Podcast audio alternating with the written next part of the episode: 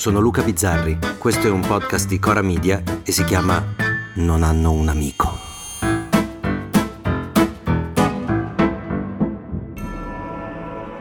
Loro non mollano e se non mollano loro, perché dovremmo farlo noi?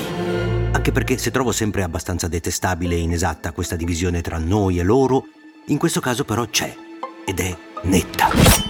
Io che amo l'America, che vivo con i loro film, la loro musica, che preferisco di gran lunga la loro democrazia imperfetta e a volte pure un po' criminale, alle dittature altrettanto e più criminali di loro, io che mi emoziono mentre vedo uno dei video più belli della storia, mi emoziono ogni volta, e che è, vi invito a vederlo, quello in cui Whitney Houston, in tuta da ginnastica, canta l'inno americano prima del Super Bowl del 1991. Io ve lo giuro, ogni volta frigno.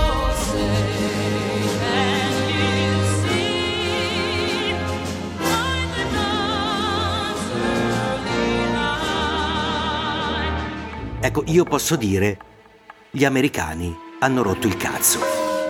Che poi forse non sono proprio tutti gli americani, diciamo più le grandi major americane, che vivono ormai nel terrore di offendere, di prevaricare, di essere scorrette. E quindi esce la nuova Biancaneve. Magic mirror on the wall. Who is the fairest one of all?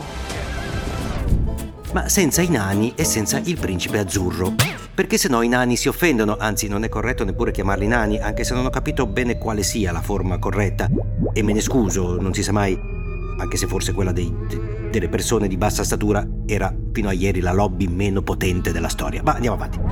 Ora non ci sarà più neppure il principe azzurro perché la figura sarebbe troppo patriarcale. In fondo Biancaneve può cavarsela benissimo da sola, la nuova Biancaneve sarà una donna emancipata, ma io mi chiedo, ma se lei sto principe lo avesse desiderato davvero, se lo avesse amato davvero, se in quanto donna forte ed emancipata avesse però anche voluto vivere il sogno, una storia d'amore. Vorrei.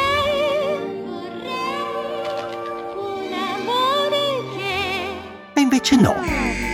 Biancaneve dovrà accontentarsi di stare da sola, in quanto emancipata avrà sicuramente un giochino vibrante con il quale sostituire quel noioso patriarca in tuta.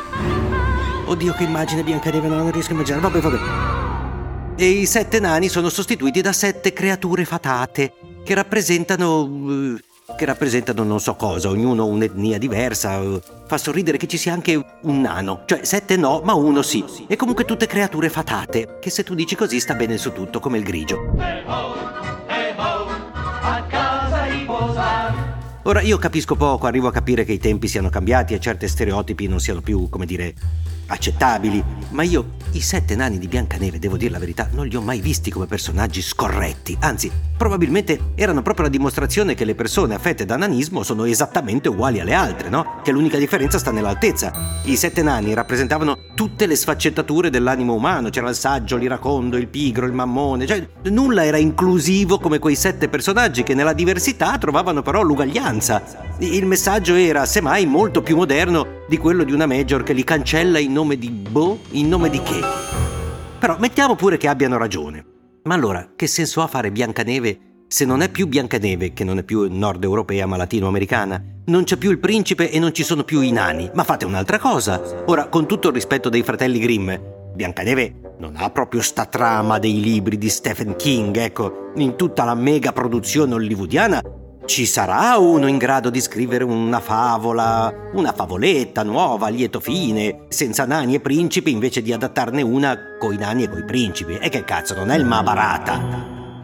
E mi accorgo che invece di prendercela coi cinesi, che forse hanno esportato il Covid, bisognerebbe prendersela con gli americani che sicuramente hanno esportato qualcosa di peggio. La scemenza, che si diffonde come un virus e colpisce anche in Italia. Conferenza stampa di Che tempo che fa di Fabio Fazio. Faremo Che tempo che fa. Uguale. Cioè uguale, non cambia niente. Luciana Litizzetto dice di essersela vista brutta perché è stata morsa da un ragno violino e per fortuna non è successo nulla di grave. Fazio fa una battuta pensando al ragno e dice povera bestia. Indignazione sui social. Non si fanno le battute sui ragni velenosi perché c'è chi ci ha lasciato la vita davvero col ragno violino vergogna. E io mi auguro che un asteroide ci porti via senza che ce ne accorgiamo. Puff, noi e gli americani. Pum, finito. A domani. Se volete commentare, se avete idee o suggerimenti per nuove chat di WhatsApp o testimonianze di nuove chat di WhatsApp, potete scriverci a nonanunamico@gmail.com o nonanunamico@coramedia.com. Anche per gli insulti, prendiamo anche quelli. Non hanno un amico è un podcast di Cora News prodotto da Cora Media. È scritto da Luca Bizzarri con Ugo Ripamonti. La cura editoriale è di Francesca Milano. La supervisione del suono e della musica è di Luca Micheli. La post-produzione e il montaggio sono di Filippo Mainardi. Il producer è Alex Peverengo. Le fonti dei contributi audio sono indicate nella sinossi.